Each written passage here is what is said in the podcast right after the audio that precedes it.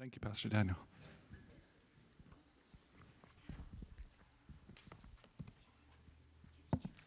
Oh. Kids' church, the youngest class can be dismissed.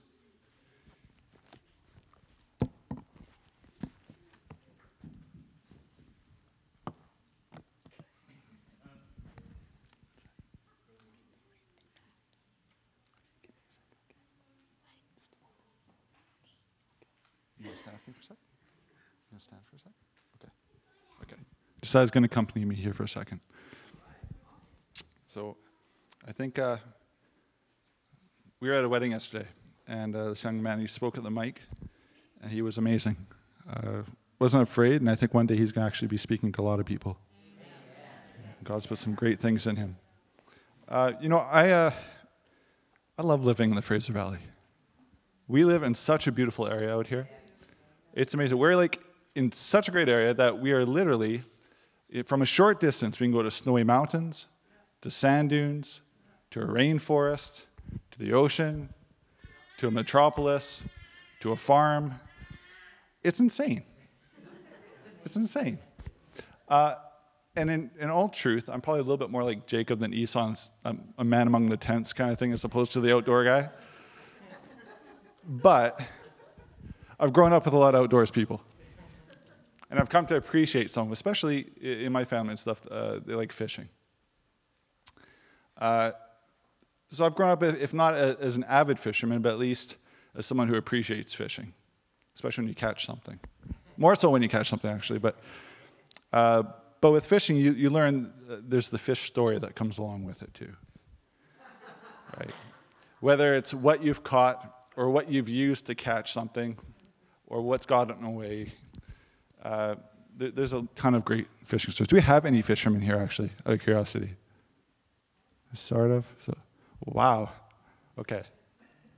We have outdoors people here. Okay, a lot of no fishermen. Wow. Okay. Well, uh, there's a fishing story that kind of is one of the better ones I've heard, uh, and that's it actually belongs to God. he's the only one I know who actually uses a fish to catch a person instead of a person trying to catch a fish. So we're going to turn today to the book of Jonah. And since Josiah's here, I'm going to ask him, Josiah, what's Jonah about? Um, I don't know. well, do you have an idea? Um, I know that he gets eaten by a whale for three days. That's very good. Very good. Why, why does he get eaten by a whale for three days? Hmm? Why does he get eaten? Because he didn't listen to God. So then what happens after, after the three days? He never does he never does it again and does what God said. Wow. Think he learned his lesson there? Awesome. Thank you for sharing, Josiah.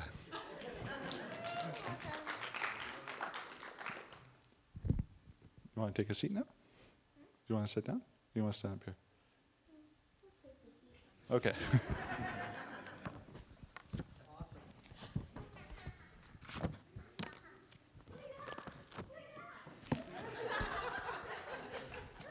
He's going to Sunday school.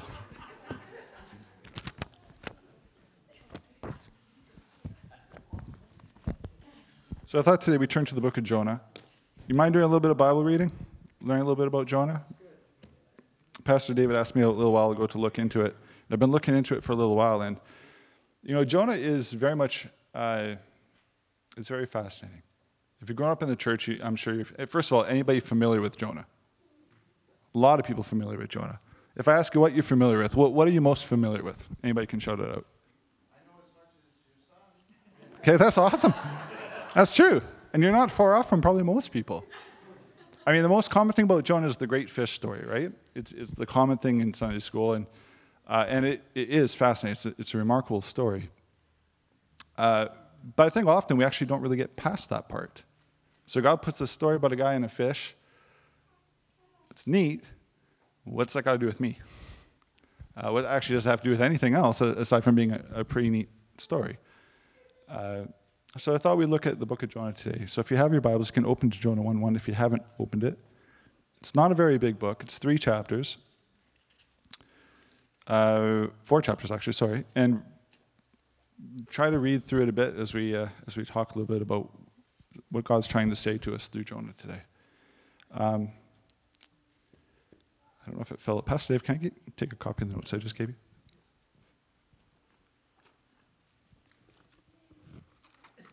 Thank you. So, quick, very quick introduction with Jonah. Jonah is a book among the minor prophets, if you haven't found it. Minor prophets, not in terms of the lesser prophets. Uh, none of the prophets are, are, lesser than each other, but minor isn't. It's a smaller book than the other books. Uh, but being a smaller book, it's still actually, I mean, you read it, it's a very simple book. It's very straightforward. In fact, it's surprisingly simple. In, fact, there's lots of stuff that seems to be left out. It seems very easy to read, but if you pay attention, there's a lot of complex thought there. Uh, I'm going to read the first couple of verses here. Jonah 1 1. Uh, the word of the Lord came to Jonah, son of Amittai Go to the great city of Nineveh and preach against it, because its wickedness has come up before me. But Jonah ran away from the Lord and headed for Tarshish. Tarsh, uh, Tarshish. He went down to Joppa, where he found a ship bound for that port. After paying the fare, he went aboard and sailed for Tarshish. We're going to struggle with that one. Uh, to flee from the Lord. Then the Lord sent a great wind on the sea, and such a violent storm arose that the ship threatened to break up. All the sailors were afraid, and each cried out to his own God, and they threw the cargo into the sea to lighten the ship. But Jonah had gone below the deck, where he lay down and fell into a deep sleep. The captain went to him and said, How can you sleep? Get up and call on your God. Maybe he will take notice of us, and we will not perish. Then the sailors said to each other, Come, let us cast lots to find out who's responsible for this calamity. They cast lots, and the lot fell on Jonah. So they asked him, Tell us, who's responsible for making all this trouble for us? What do you do? Where do you come from? What's your country? From what people are you? He answered, I'm a Hebrew, and I worship the Lord, the God of heaven, who made the sea and the land. This terrified them, and they asked, What have you done? They knew he was running away from the Lord because he had already told them. The sea was getting rougher and rougher, so they asked him, What should we do to make the sea calm down for us?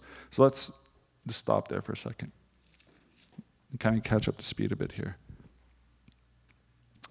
Uh, so, first, a little bit of background. God gives this message to Jonah. Who is Jonah, first of all? Not a lot said about him, uh, except for the book, but he does actually appear in 2 Kings 14 25.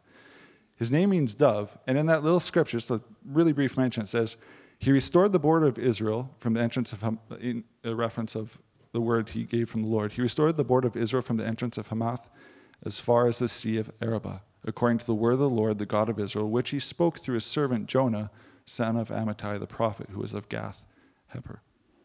So we know that he's a servant of the Lord. We know that he hears from God. In fact, remarkable thing about Jonah is he seems to be in such remarkable uh, relationship with God that not only does he know God's voice, not only is he hearing God and able to recognize distinctly what God's saying, he's able to read between the lines. He has an intimate relationship with God. God says, uh, Go to the great city of Nineveh and preach against it, because its wickedness has come up before me. Now, before I finish that thought, we got to. What's the big deal about Nineveh? Where is Nineveh? What is it? Nineveh is not a Jewish city.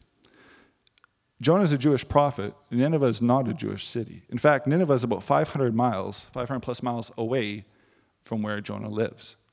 Nineveh belongs to Assyria. At that time, Assyria is a world power uh, who is, well, they're rough, to say in the, in the, in nice way. Um, Nineveh itself is the capital of Assyria. Now, a little bit about who, the Assyrians at the time, too. And I'm giving this, it's important to understand all this. Assyria was uh, Nineveh itself was a big capital city. They've done excavations, they've got these big walls. It was a complex city. They, were, uh, they had multiple gods, and part of their theology is that they believed that their gods required them to conquer. In fact, if they didn't conquer, if they didn't make war, there would be an apocalypse. is the way I understand it. So they were driven that they had to conquer. And when they conquered, they were brutal. They were brutal. In fact, they're known in history as being one of the most brutal people. Uh, and I'm going to give some illustration for this, to be honest. Uh, there's, for instance, an account of this, this general who had conquered, and he took the bodies to make a bridge for his people. So they walked across the bodies. They would make, there's another story of this guy who comes, uh, and sort of the ceremony, he comes and they've got the skulls piled in heaps, they've got people impaled. They were known to take their, uh, conquered one city, and they had to grind the bone, like grinding flour, grind the bones of their dead. They would gouge out eyes, cut off noses. They would slice pregnant women, throw their babies up to the dice before it hit the ground. See how many times it could do it. Now, does this offend you? Because it offended Jonah. See, when we read this, we've got some distance. This is a historical story. But for Jonah, this was a very present reality of a nation that was on their border threatening him. Very literally. In fact, not many years after Jonah's time, Assyria would come in and they would wipe out Israel. They would take the 10 tribes, deport them, mix them, and we have what's called the 10 lost tribes of Israel now. And Judah was left over. So Israel was a major threat a brutal, wicked people who showed no mercy and were driven to conquer. And Nineveh is their capital with their king, who also acts as a bit of a prophet too for these people. So God comes to Jonah and says, I want you, this, this Jewish guy, to leave your, the Jewish area and go preach against it. Now, what's remarkable is what Jonah hears. When I hear preach against it, what do, you, what do I assume? Judgment against the people who deserves it. What does Jonah hear? Mercy. He's in such an intimate relationship with God that he knows he's reading beyond the lines. He knows God well enough that God's going to extend mercy. And he does something very remarkable. He disobeys. And he does it oddly enough, and this is going to, be weird, so I got to make this clear. He actually disobeys out of faith. Now, I need to make this clear. His disobedience is sin. And this is where I struggled a bit because I thought always equated, well, if it's sin, then there's somewhere a lack of faith, or, uh, I mean, faith, how can you have faith and, and sin at the same time? Yet, oddly enough, he believes God believes in God enough in knowing God that God will enact what he's intending to do that it causes Jonah to run. He has faith in who God is and in his character enough to say, I don't want that. and he doesn't argue with God. That's another point. It says, but Jonah ran away from the Lord. It doesn't say he gets into a discussion, he doesn't give a polemic, an argument. There's no. Uh, there's nothing. He runs. No words. Not even by, just runs. He re- recognizes that God is ask them not to condemn, but to save. So he heads to Tarshish, the thing I'm struggling with here. Another time, to them, it's the farthest geographical point he can get to. They figure it's maybe around southern Spain. They know the word of God hasn't reached that area, so he's trying to escape God. He's trying to get away. He's a prophet of God, and he knows that by doing this, first of all, essentially he's disqualifying himself. Or at least he believes he's disqualifying himself. He's getting out of the job. This, the travel to Tarshish is estimated to take about three years. So, and it says, was, he found a ship, so he's looking for the ship. and then after paying the fare, that fare is not cheap. He may have actually had to hire the whole ship. The ship likely was a cargo ship, and Tarshish was likely a mining colony too.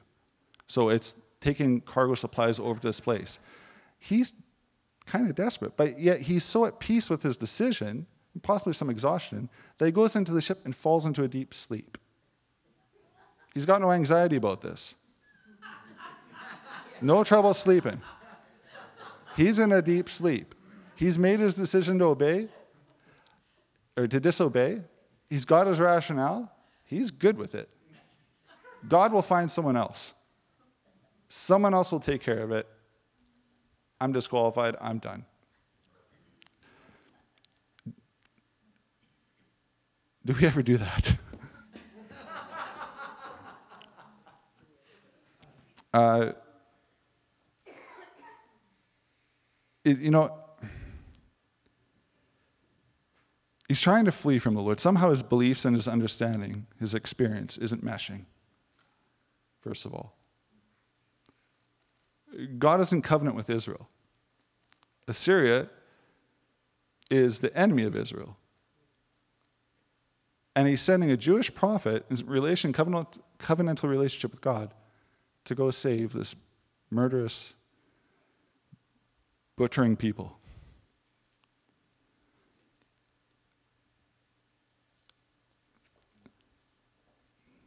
So a storm comes. Actually, it says in that God sent a great wind. It's in the, in the language, he hurls this great wind. And all the sailors are afraid. Each cries out to his own God. They don't believe in their gods like we believe in ours, first of all. Their gods are, are much smaller, kind of like confined to individual attributes, gods of nature, and, that such thing. So they don't necessarily know which gods caught. There's a problem. This isn't an ordinary storm. These are sailors they're used to storms, they're terrified, something's wrong. It's, it's got to be something uh, God related or a God related, so we got to figure out what's the problem here. So they start asking people about their gods. And they're starting to call on their gods, not necessarily for any kind of repentance, it's more assistance. Like maybe my God can somehow get in connection with the God that needs to be, and he can help us out. Maybe somehow we've got a, a way out. They're desperate. So they get to Jonah. Jonah's sleeping. The captain of the ship is trying to rescue his people in his ship. The prophet of God is sleeping. Not so concerned. And he wakes up Jonah, you call on your God. Uh, it doesn't say Jonah calls on his God. And oddly enough, it's the same message that God first gave him get up. God says in the beginning, get up and go. The captain says, get up. it's twice Jonah's been told to get up. Uh, so they start asking about it. I'm a Hebrew. I worship the Lord, the God of heaven, a great theological answer.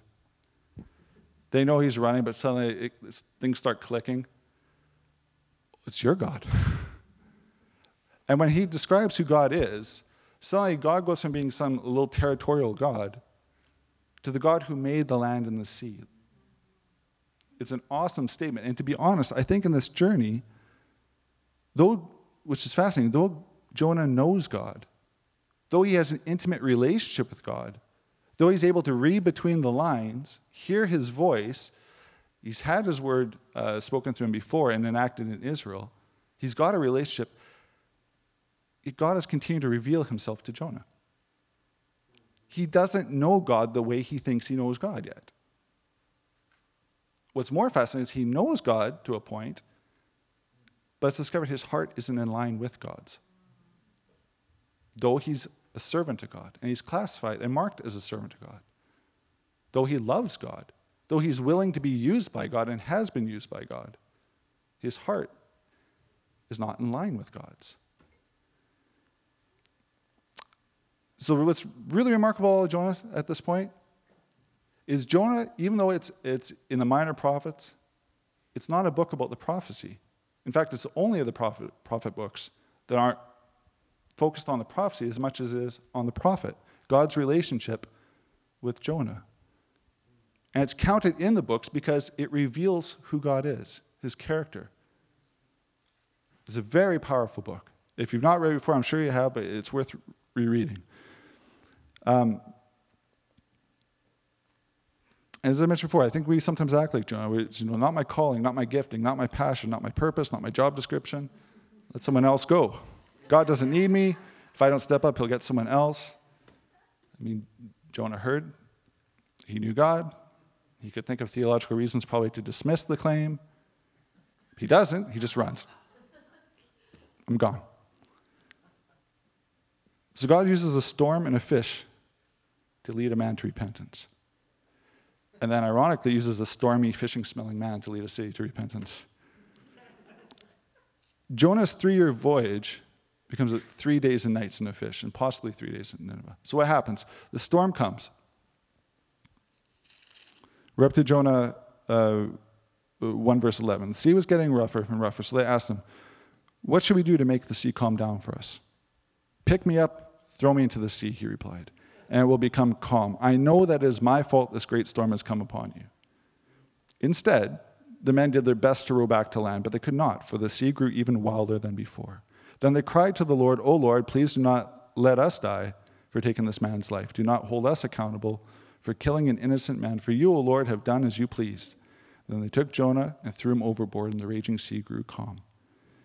At this, the men greatly feared the Lord, and they offered the sacrifice, offered a sacrifice to the Lord, made vows to him. But the Lord provided a great fish to swallow Jonah, and Jonah was inside the fish three days and three nights.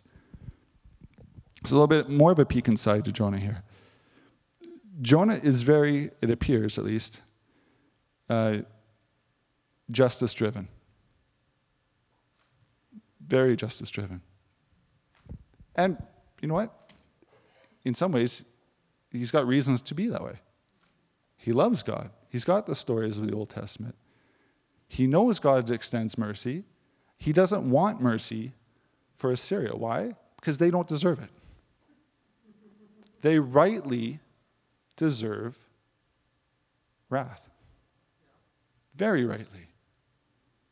Now, even though we, there's no story of Jonah being directly affected by the Assyrians, it's not, it's highly possible that he's got countrymen who have been. Even if there's times of peace, there's still stories, and there's still the ongoing threat. And there's a story of stories of what's happened to the people around him. I was trying to think of any kind of parallel we could pull, and I was thinking, realistically, for a modern day parallel, like Nineveh was in the area of Iraq, northern Iraq. So for maybe today you could think of ISIS. Now it's different Assyria is more brutal than ISIS.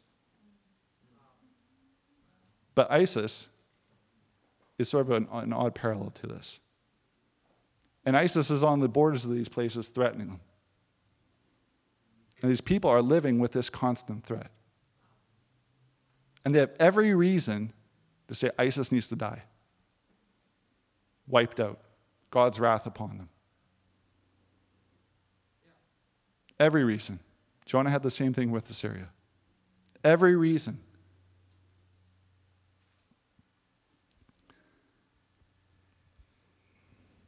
See, he gets to the fish, and Jonah is willing to die for justice for his people.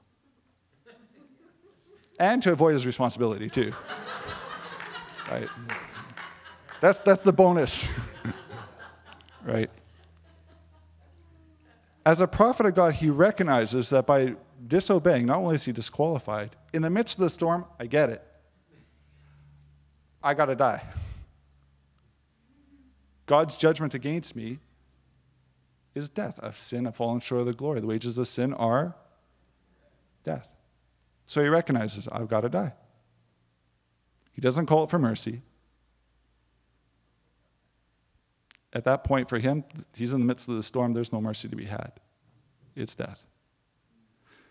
And I guess I don't have to go to Syria now anyway, so. the sailors, they, they're not quick to comply here, even though they're panicked. Now, maybe part of the rationale is they're thinking if we throw him over, his God's this angry now, things are going to get worse. But they try, they try to save him. They try to save themselves. They're not quick to comply with throwing them over, but they get into a situation that they've got nothing else to do. And so, at the risk of their own lives, they've already thrown out their cargo, they've done what they can do, they're in danger, all right? And they pray to God. Now, to, to them, God may be just another God among many gods, but He's obviously stirring up trouble. And they're in it, so we gotta we gotta do at least something to appease him or call out to him. So they throw Jonah into the water. It gets calm. And they offer a sacrifice on the ship. Maybe that means they mark it every year, I don't know. But they acknowledge that there's something here.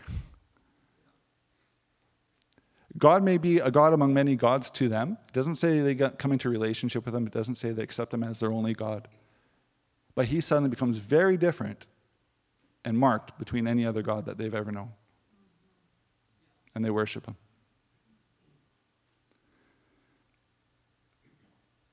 Jonah's in the water and he's sinking. Jonah chapter 2 is Jonah's prayer.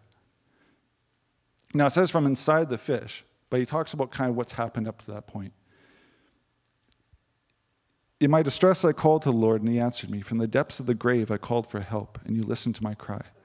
You hurled me into the deep, into the very heart of the sea, and the currents swirled about me. All your waves and breakers swept over me. I said, I've been banished from your sight, yet I will look again toward your holy temple. The engulfing waters threatened me. The deep surrounded me. Seaweed was wrapped around my head. To the roots of the mountains I sank down. The earth beneath barred me in forever. But you brought my life up from the pit, O Lord my God. When my life was ebbing away, I remembered you, Lord, and my prayer rose to, you, to your holy temple. Those who cling to worthless idols forfeit the grace that could be theirs, but I, with a song of thanksgiving, will sacrifice to you what I have vowed. I will make good. Salvation comes from the Lord, and the Lord commanded the fish, and it vomited Jonah onto dry land. When you're in Sunday school, you get these pictures that are first of all, have you ever seen like the old the old old version of Pinocchio from Disney? You know, Pinocchio goes inside the whale, and the whale is this like big cavernous thing. We've got like floating furniture and that kind of stuff around. and that's kind of the picture I grew up with Jonah, right? But as I'm thinking about this, first of all, this is a story a lot of people struggle with because well, how's that even possible? This has got to be parable. This has got to be allegory. It's got to be something other than, than reality because this doesn't happen, right? It's not natural. People don't get swallowed by fish and live. It doesn't work that way. How do they breathe? How do they eat? I don't know. I, I honestly don't know. It says God prepared a fish, which means there's something different about this fish. So some weird mutation? I don't know. I, I really don't know. but Jonah gets inside this fish, and he's praying from inside this fish. And I suspect it's not this big cavernous opening. In fact, I think if you're claustrophobic, it's going to give, it's going to make you scream. It's going to be tight. It's going to be dark.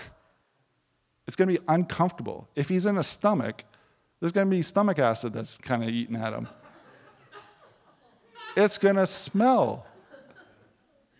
It's going to be difficult to breathe. Not going to be easy. It's going to be t- it's going to be hell. And he notes it. To him, it's the place of the dead. It's Sheol. He's in the grave. But he's still alive. And so he calls to God. He's praying to God, thinking, God has saved me. Even though I'm in Sheol, which means God's got still an intention for me. He says, I haven't clung to worthless idols. And I promise, with, with a song of thanksgiving, will sacrifice to you. What I have vowed, I will make good. Salvation comes from Lord. He's trusting, even though he's still in the belly of the fish, this odd deliverance that he's gotten is going to continue in some way that he's going to see salvation.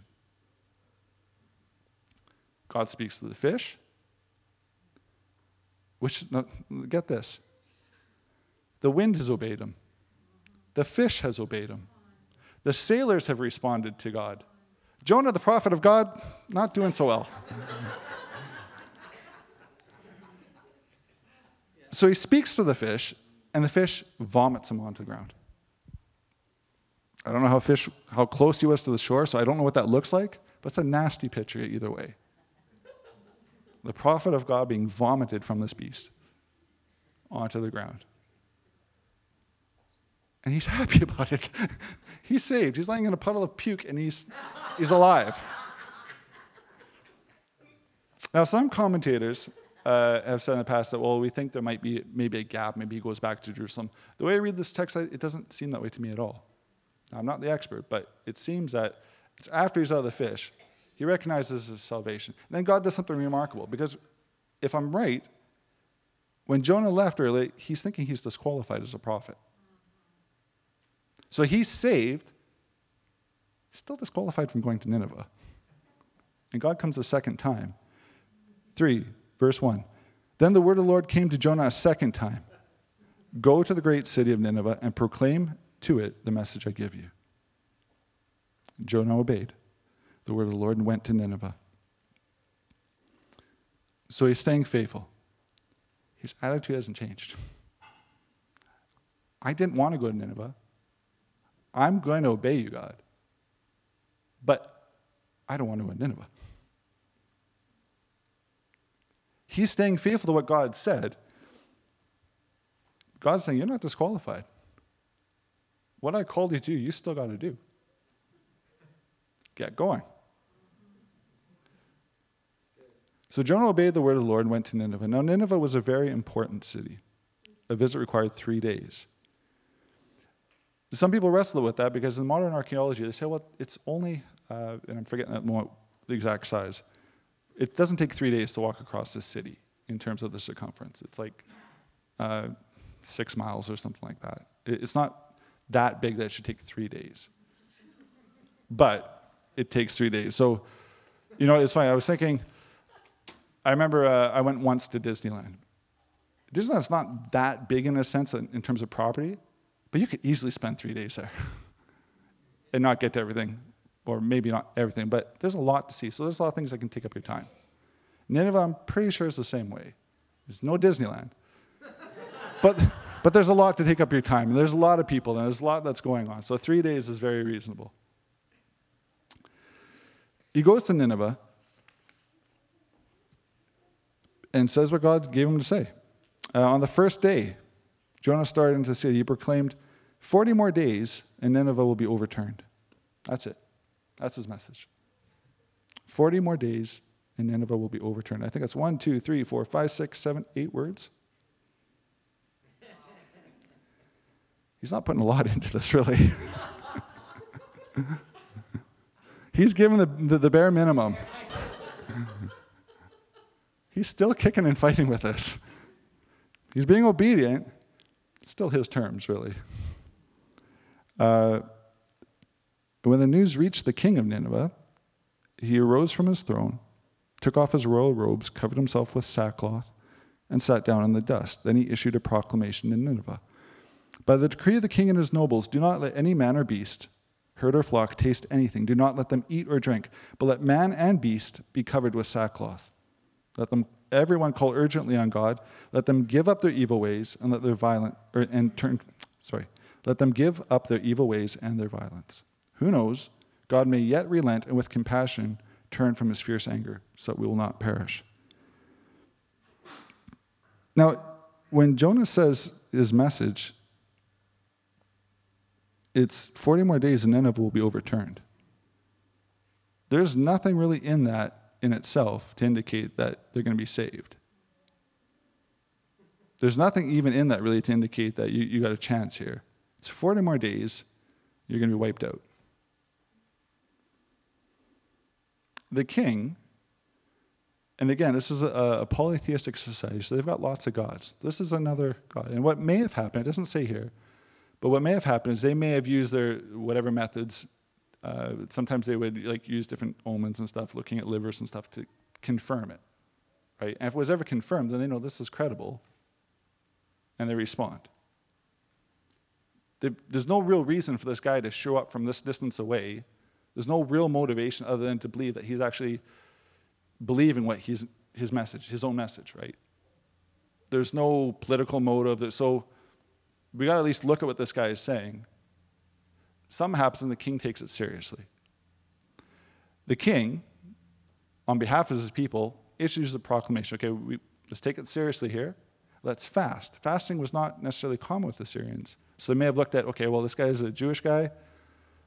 His God likes fasting. Let's do that. Let's try to appease this God. Right?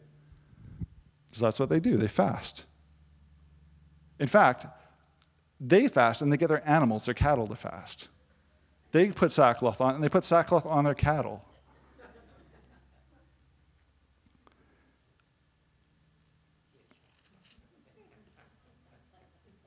3 verse 10 When God saw what they did and how they turned from their evil ways, he had compassion and did not bring upon them the destruction he had threatened. He doesn't even tell them what the evil ways are.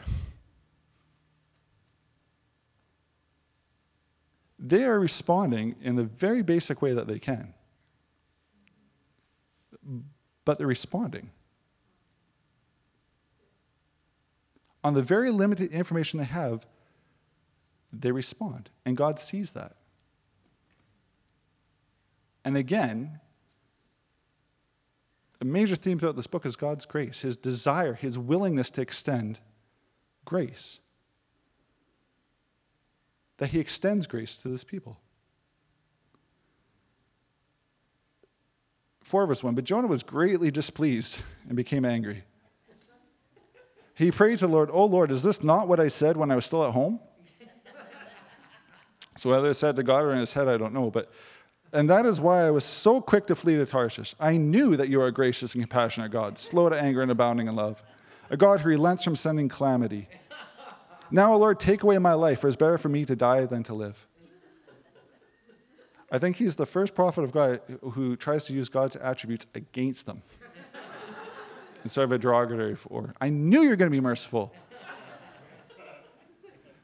Uh, to the point where he's, like I said, he's justice oriented. In itself, it's not a bad thing. But when all of a sudden God's showing mercy to these people who don't deserve it, it's throwing his world for a loop. I don't think we're that far, I know I'm not that far different than that.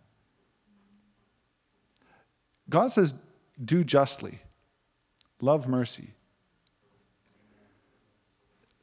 I don't know about you. I see it, I agree to it, I believe it, yet somehow I sometimes polarize it. Almost into one or the other. I dichotomize it in a way where it's, I can't be merciful because then I'm not just. But if I'm just, then I can't be merciful. There's no polarization in God that way. It's actually unified in Him that He is completely and wholly just completely and wholly just. That's a weird thing for us to wrestle with sometimes because, for instance, it's easy to accept Christ as, as the good guy. With no disrespect, sort of, you know, he's the, the loving sort of, uh, almost like the beatnik guru kind of thing, who he'll say the nice things, and we like. The image in Revelation where he's like atop the white horse, the blood of his enemies up to his saddle. what? How does that fit? How? Jesus loves me, this I know. Blood. Love. And Jonah really wrestles with this. He doesn't like it. God, you're supposed to be just. To us, not to them, because they're unjust to us. God, you're supposed to be merciful to us, not to them. They're not merciful to us. What's going on? Now, Lord, take away my life, for it's better for me to die than live. This is a hard thing. Now, it does that sounds melodramatic, but I really think his world's a bit rocked here. Now, he just traveled over, well, his intention was go, God's intention was to travel about 500 miles. He goes the other way, the opposite way, directly opposite way, gets in a major storm, life threatening storm, commits to death, gets thrown into the sea to die, gets swallowed by a fish, stays in this fish with no real promise of ever getting out. Gets vomited out. I don't know what that experience is like. I can't imagine that being too pleasant. Travels the rest, whatever, I don't know where the fish deposited him, but from that point, he travels all the way to the city that he doesn't want to go, to the people he doesn't want to serve, to give a message he doesn't want to give. And I'm pretty sure along the way, he's still hoping that when he gives his message, they'll respond the way he wants them to respond and get what he wants them to get. And they don't. So he's gone through a lot. and God doesn't do what he wants him to do. He knows God, he's in relationship with God. He's not getting what he expects from God. What's going on? But the Lord replied, Have you any right to be angry? You know, our God is extremely kind. Doesn't yell at Jonah. He doesn't punish Jonah. He asks a simple question Have you any right to be angry?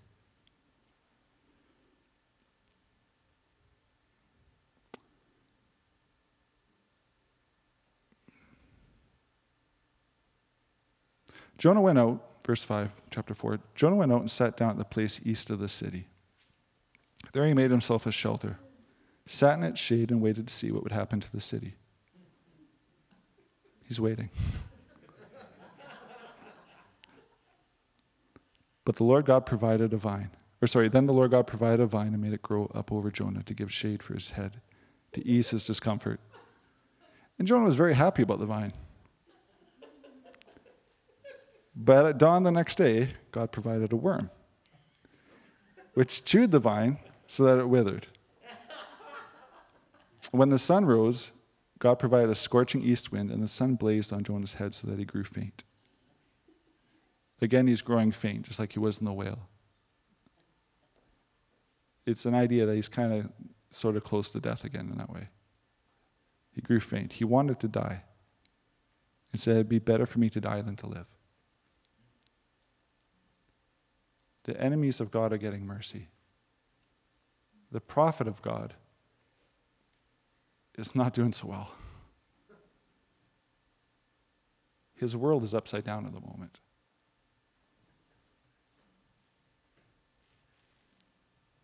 But God said to Jonah, Do you have a right to be angry about the vine?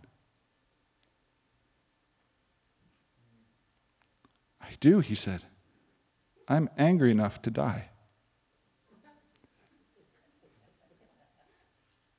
you know, in the, from what I understand, well, finish off this verse here. But the Lord said, You have been concerned about this vine, though you did not tend it or make it grow. I think other, some translations say pity, and the word there, if I understand right, and if I'm saying it right, is hus, or hus, or however you say it. Sometimes I don't do English so well, so I can't expect to do Hebrew so well. But, uh, and it's that the eyes are with tears. He's actually concerned about this vine. He liked the vine. The vine is dead. You gave me a vine, it died. And now things are worse. The Lord said, You've been concerned about this vine, though you did not tend it or make it grow. It sprang up overnight and died overnight. But Nineveh has more than 120,000 people who cannot tell the right hand from their left, and many cattle as well. Should I not be concerned about this great city?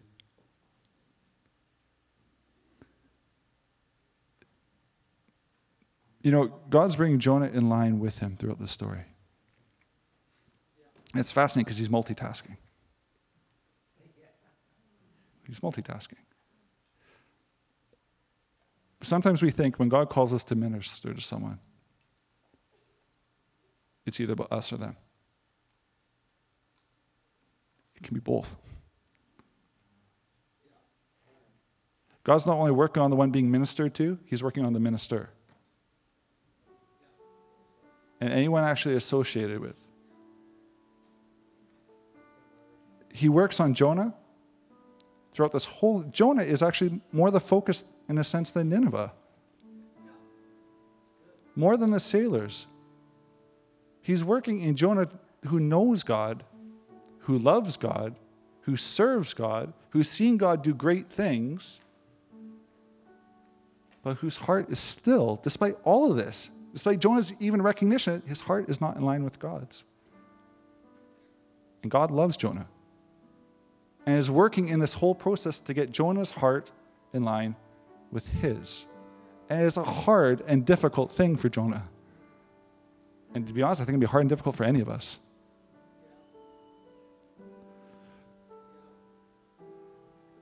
And he sends this vine. I haven't read a commentary this, so I, I could be way off. But I, see, I saw a picture with it. Because God uses pictures to communicate things.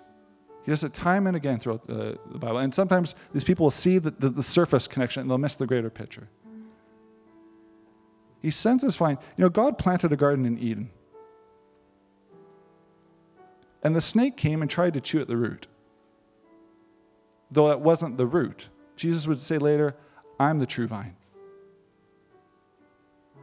But the devil tried to kill it at the source, at the root.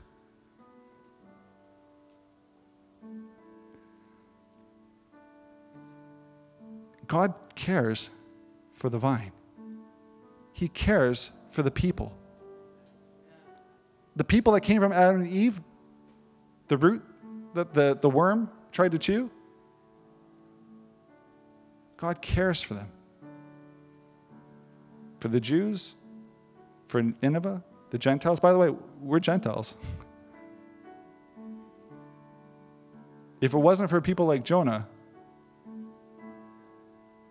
or Paul or people that reached out to us.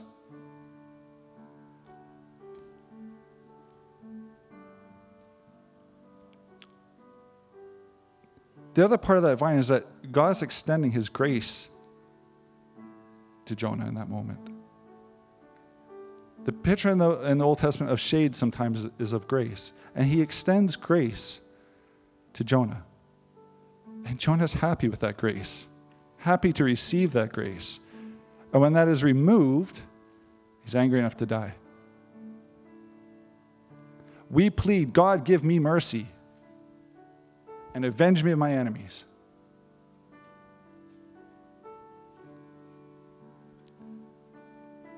God says we wrestle not against flesh and blood. In the New Testament, I believe it's James and John. They come out of a city where Jesus is rejected. And they're angry about this. They love Christ. They're committed to serving Him. They love Christ. You've rejected Him? Jesus, let us call fire down from heaven on them. They've got the right. It's just. Jesus says, You don't know what spirit you're of.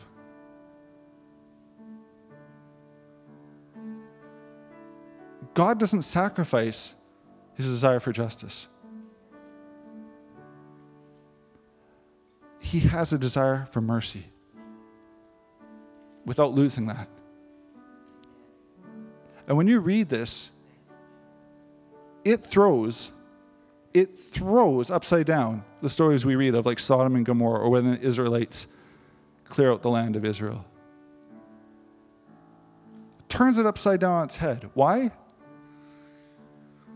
God was so willing to save the Assyrians, so willing to save this people that didn't deserve it, who responded in the least that God reacted to. How bad was it that he finally sent judgment to, to Sodom and Gomorrah or to the people in Israel?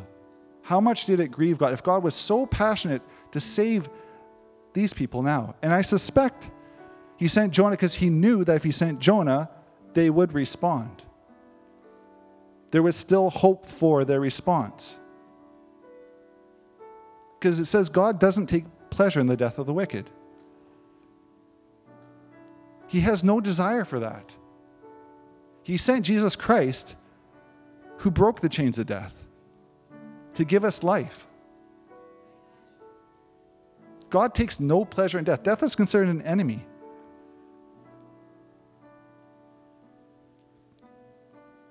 I know my attitude at times has been, God, grant me mercy and avenge me of my enemy.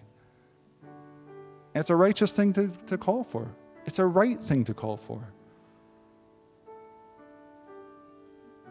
But it's not always in line with the heart of God. He has a, a bigger perspective in this sense. Does it diminish his righteousness? Not at all. Again, who are we fighting against? Who is our real enemy?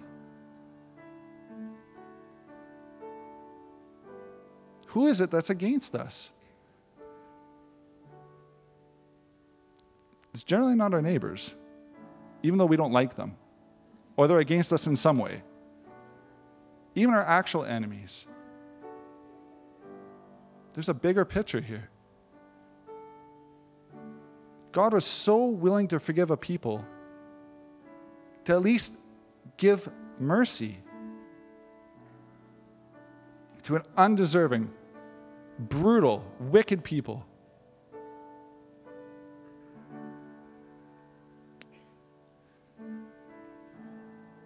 What do we do with the fact that God loves our enemies?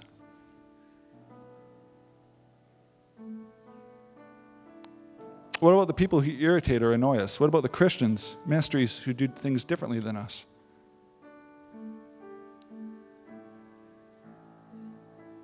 What do we do with that God loves us and everyone around us? We mute love a lot. We, have become numb to it because we hear it so often, or we take it in different ways, or we redefine it through our culture and stuff. It doesn't change with God. And He is actively pursuing you and every single person around you, wherever you are. Whether you like them or not, whether you hate them or not, whether everything in their life is wicked and evil and just an offense to you and who you are, God loves them and is deeply committed to pursuing them. And if they will respond in any way, it may not be your standard of responding, by the way. They didn't, Nineveh did not respond the way Moses asked them to respond necessarily. It doesn't even say that they accepted God as God and gave up all their other gods. The whole city didn't get saved. In not many years longer, they would be judged. In Nahum, they would, it talks about the wrath that comes on Nineveh and stuff. And eventually it does get wiped out in history. But at this time, a people that responds through a limited response in the way doing the best realistically, the best they have with what they have. Remember, God says, To whom much is given, much is required. So Jonah's got a little bit more, a lot more than what they know. But they respond with what they got, and God sees it. To the point where, in the very end, Verse 11, but Nineveh has more than 120,000 people who cannot tell their right hand from their left hand, and many cattle as well. Isn't that an odd thing for God to say? Many cattle? But did you see what happened in Nineveh? They made their animals fast and covered them with sackcloth. It wasn't what God asked them to do, it wasn't what they were required to do. They're doing what they can to respond. And God notices. They're cattle. And God notices their concerns. God notices the details of even your enemies' lives, enemies' concerns.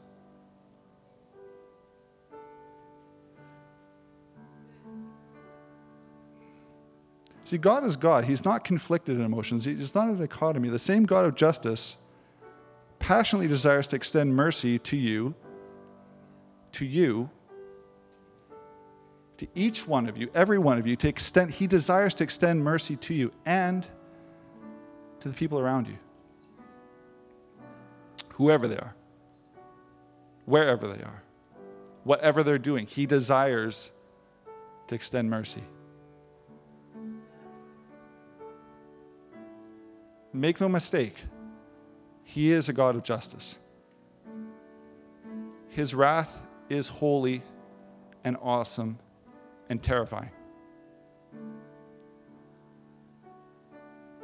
In the end, when He decides it's the end, those that have rejected Him, which I believe He's given, will have given every opportunity in whatever way to respond they will receive his wrath if they've rejected Christ. Christ is the only way. Make no mistake here. This isn't some kind of universal gospel here I'm talking. This is not all paths lead to God or you just respond in whatever way you feel like. I'm saying God notices the response. God responds to those that are intentional to him, but there is only one way to salvation. And that's through Jesus Christ.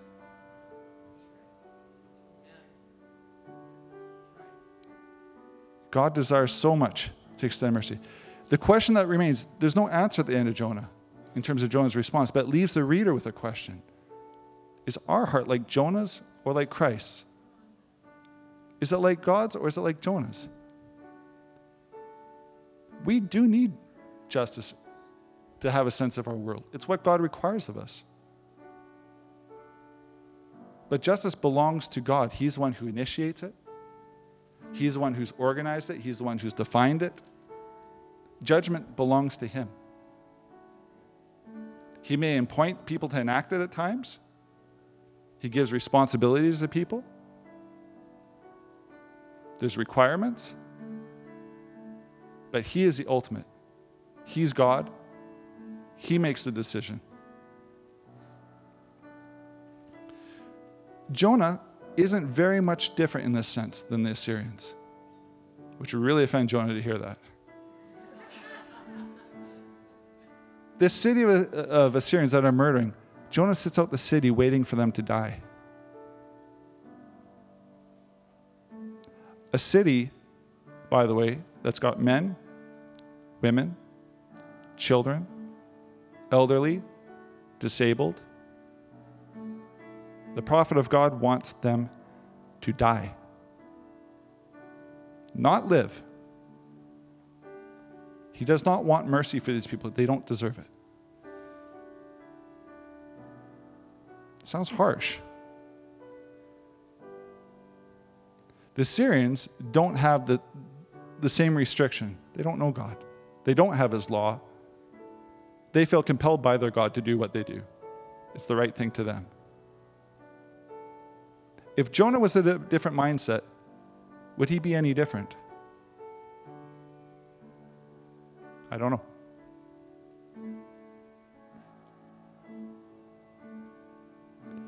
Is our heart like Jonah's or Christ's? My heart is a lot more like Jonah's a lot of times. I love God. I get what Jonah's struggling with sometimes. I wrestle with mercy sometimes because it doesn't seem fair sometimes. Extending mercy to others when they don't deserve it, it's not fair.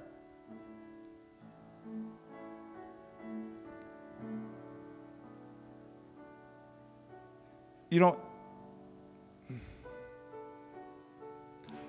even when I say that, when we say it's not fair, I need to add something to that. Because when we say, God, it's not fair, we accuse God of that's unfair. But in Christ, God satisfied all requirements of his justice, meaning the price your enemy was paid. The sin he has against you ultimately is against God because God's the one who set the standards. The debt that you, they supposedly owe you is actually owed towards God because they've broken God's law. Now, you may be the victim in that sense. I'm the one that's hurting, but it's God that was sinned against. And guess what? He's willing to forgive them. Are you? What can you, what, honestly, what, what can you require of them? And I know there's stuff we require. I'm not trying to invalidate anyone's injury, anyone's concern. There are grievous errors done towards people of all types. and they're painful and they're uncomfortable and there's processes of forgiveness and redemption and change. I get that. But at the heart of it, to change, we have to accept not only what Christ has done for us to receive his forgiveness, we have to accept it for others too, to extend that same forgiveness. Because if Christ has paid for my sins, am I the only one?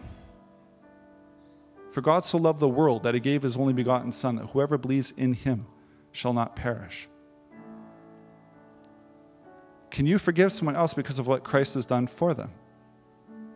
That that penalty is paid.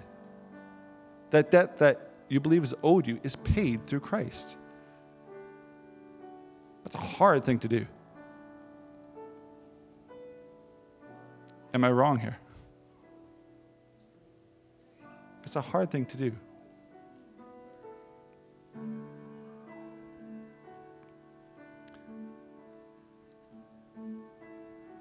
But go and learn what this means. I desire mercy, not sacrifice. For I have not come to call righteous, but sinners. Matthew 9, verse 12.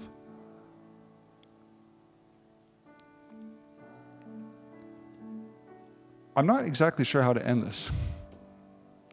Jonah doesn't leave with an ending, but leaves the reader with a question. So I think that's the same question to leave with us today. Is our heart like God's? Are we, even if it's not, God still comes to us. God still came to Jonah. Right now, and I'm not talking just because of this message, right now, God is working in your life. Working to draw you into deeper relationship with Him. Sometimes it's not necessarily a comfortable thing. For Jonah, this was not a comfortable experience in any way, at any point in this book. Jonah is not in a comfortable thing, though he's growing in relationship with God. This is not an enjoyable experience for Jonah. But Jonah is being used to affect people around him and at the same time being brought closer into relationship with God. The last point I leave is this.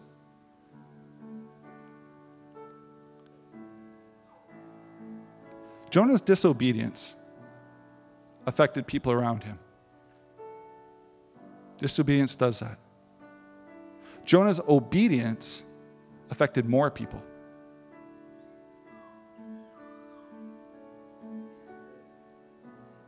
His disobedience affected people. It has an effect his obedience had an even greater effect than the disobedience did.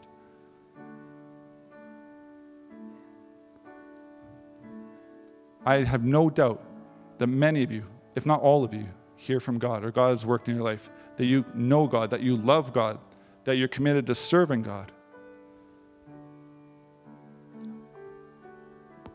I'll take the first, the first one line. I am way more like Jonah.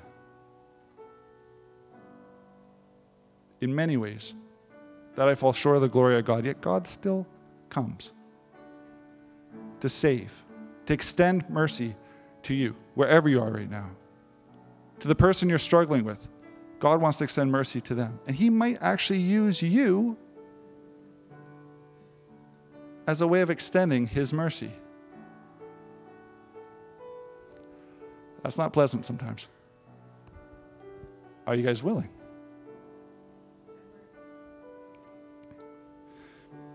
Father, thank you so much for who you are. You are so very unlike us, so very different, yet you, you've caused us to be born again in Christ. And you are conforming us to the image of your Son. You are faithful. You are patient. You are merciful and you are just and you are kind. You see where we are, Lord God. You see the intimate details of our lives and of everyone around us the people we like, the people we don't like. And the same grace that you extend to us, Lord God, give us grace to see things like you do, to do justly, to love mercy, to walk humbly before the Lord our God.